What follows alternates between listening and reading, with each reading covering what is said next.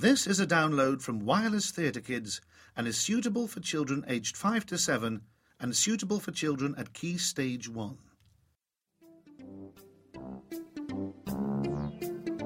Barry, The Dirty Habit Goblin, Chapter 1 by Louisa Ashton. Barry hadn't always been a goblin. In fact, not too long ago, before this story began, Barry was a normal little boy. He was very short and round like a Christmas pudding. But the most noticeable thing about Barry was not that he was very short or round like a Christmas pudding. What was noticeable about Barry was the fact that he was very dirty, very smelly, very rude, and liked nothing more than to pick his nose and flick the bogies at all the girls. No one ever wanted to play with him at school, and his teachers made him sit at the back of the class as far away as possible because he was so dirty, smelly, and rude. Barry's parents tempted him with every treat imaginable to make him stop being so disgusting and dirty. Oh, Barry, we'll buy you an ice cream as big as your head if you'll have one little bath and go straight to bed.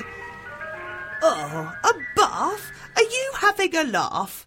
I'd rather stay out in the mud and play, he'd say. Oh, Barry, we'll take you to the beach and promise to treat you. If only you'd blow your nose with a tissue. Oh, a tissue? What's the big issue? I'm sticking to picking and flicking every day, he'd say. But Barry, you're smelly. Your face is all dirty and covered in grime, the stuff round your nose like bogey slime. Mm, Barry, you're messy. Your hair is all knotted and a mess, every bit. We're sure there are creatures living in it. And Barry, you're rude. You never say thank you or please or good day. So pack up your things and be on your way. Nobody liked poor Barry, but he didn't seem to care. He liked the way he was.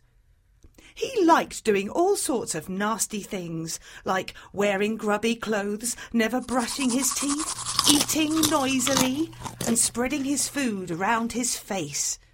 But, you see, to be honest, Barry was rather lonely. He never had anyone to play with. So he just kept picking his nose and flicking bogies at girls.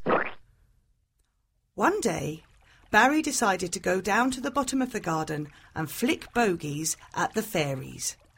He found it very funny to watch them shriek and fly about in a panic. But that same day, someone else was watching Barry. High up in a tree above him was sat the Hobgoblin King. He was a fierce and ugly beast with cold, searching eyes. He watched Barry cause havoc with the fairies. Then, when all the fairies had run away and Barry was about to go back home, the Hobgoblin King jumped down from his tree and confronted him.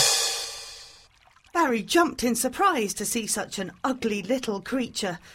But he didn't want to look like a coward, so Barry stared right back at him.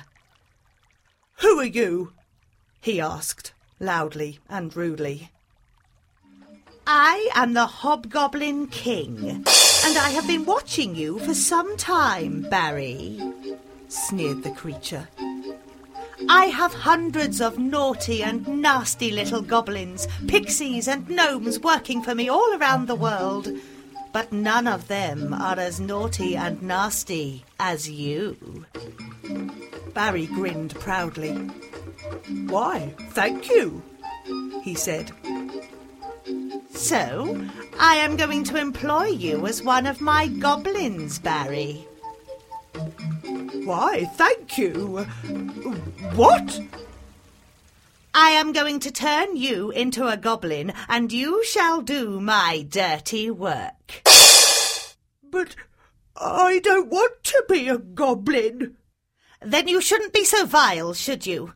You shall be my goblin of dirty habits. Shan't, Barry yelled. You have no choice. You shall be the Dirty Habit Goblin.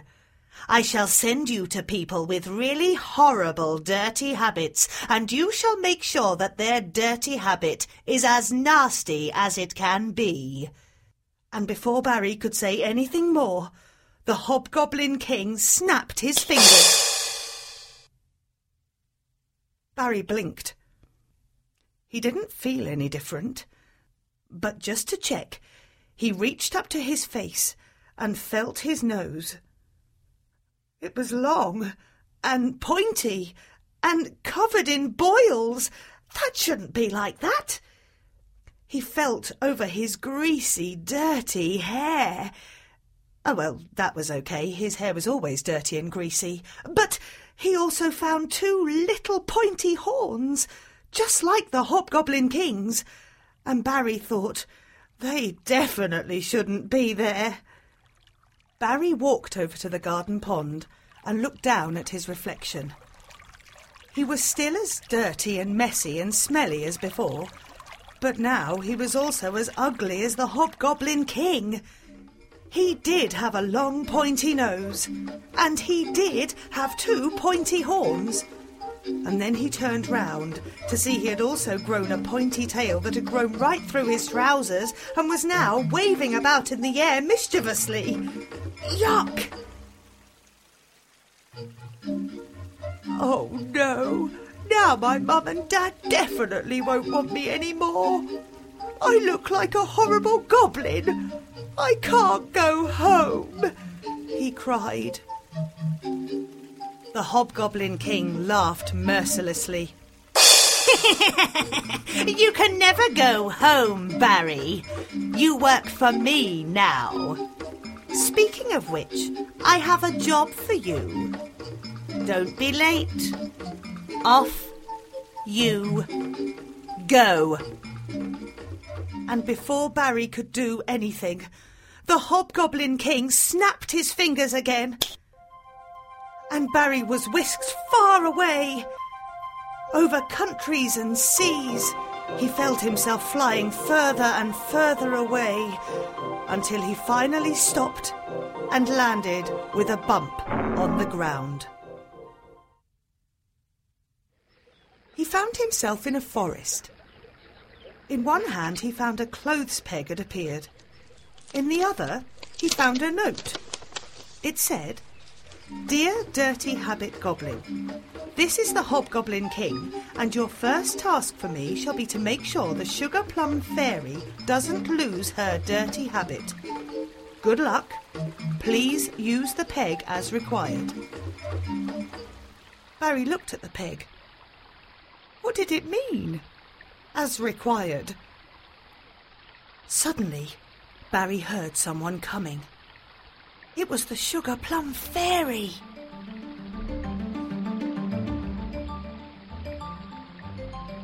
She fluttered into the forest and sat by a stream, singing to herself and looking at her reflection in the water. Barry thought she had a terrible singing voice. But as soon as he had seen her, Barry also smelt her. A nasty pong was drifting from the fairy. In fact, the smell was so horrible, Barry took the peg and clamped it down on his nose so he couldn't smell it. The Sugar Plum Fairy didn't see Barry and so carried on singing. No, I feel pretty, oh so pretty, but I never like to wash. I hate bath time, so I smell like orange squash. Barry marched over to her and rudely yelled out over her singing, Why, why don't you wash? You smell terrible! The fairy nearly fell off her seat, she was so surprised to see Barry. And you're a rude, nasty goblin. Go away, she said back to him. No, I'm not. I'm a little boy called Barry, and you need to wash. You smell horrible. You think I'm smelly now? Just wait until I take my shoes off. I have mould growing on my toes, they're so smelly. cried out the fairy in delight. No, no, don't take them off, please. Oh, do you say that to all your friends? The sugar plum fairy looked sad all of a sudden. No, I don't have any friends. Barry sat next to her by the stream. Aren't you lonely? he asked. A little. Well, yes. More than a little. OK, a lot. I don't want to be lonely, but I'm scared of soap and water. What else can I do? The Sugar Plum Fairy immediately started crying loudly. At least she wasn't singing anymore. but Barry felt sorry for her. He looked down at the water flowing in the stream. What if you started small, like washing your face? he asked. She stopped crying. Just my face? But won't the water go in my eyes and mouth? No, just close them. The fairy looked nervously down at the stream. No, I'm scared. I'd rather be smelly. Well, what if we both do it? Together. The Sugar Plum Fairy thought for a second. Mm, yes. OK. They both stared down at the water. You first, said the fairy. No, together, said Barry, glaring at her. Slowly, they both dipped their hands into the stream, cupped a handful of water, and after taking a deep breath, closing their eyes and mouths, they both splashed the water on their faces. As the clean water splashed over their heads and trickled down their necks, Barry looked at the Sugar Plum Fairy. The Sugar Plum Fairy looked at Barry. That wasn't so bad, she said. No, it was kind of nice, he replied. it was quite fun, she said again. They stared at the stream. Then suddenly, with whoops of laughter, they both jumped in the stream and started running and splashing about. Barry nearly cried with laughter when the fairy fell over backwards into the water. But then he suddenly heard the Hobgoblin King's booming voice inside his head. Barry, what are you doing? I asked you to make her bad habit much worse, not take it away, said the King's voice. Barry had forgotten what he was meant to be doing. He looked at the fairy, giggling and laughing in the water. She was clean, happy, and there wasn't a mouldy or cheesy foot in sight. But the Hobgoblin King's voice was not happy. Barry, you must do better. I have another job for you. Suddenly, Barry felt himself flying up and out of the forest, away from the stream and the happy fairy. As he flew away, he heard her shrill voice shout out, Thank you, Barry! But he was already flying out over the hills, over the sea, and far away, onto the next job. No one had ever said thank you to Barry for anything before. It was a strange feeling, helping someone instead of flicking bogies at them. And he kind of liked the strange feeling. He must tell his parents when he got home. He ever go home again? He wasn't going to give up yet. He was going to find a way to escape the Hobgoblin King's magic spell and go home. But how could he do that? He'd have to find out. Maybe next time he will. But until then, keep away from those dirty habits.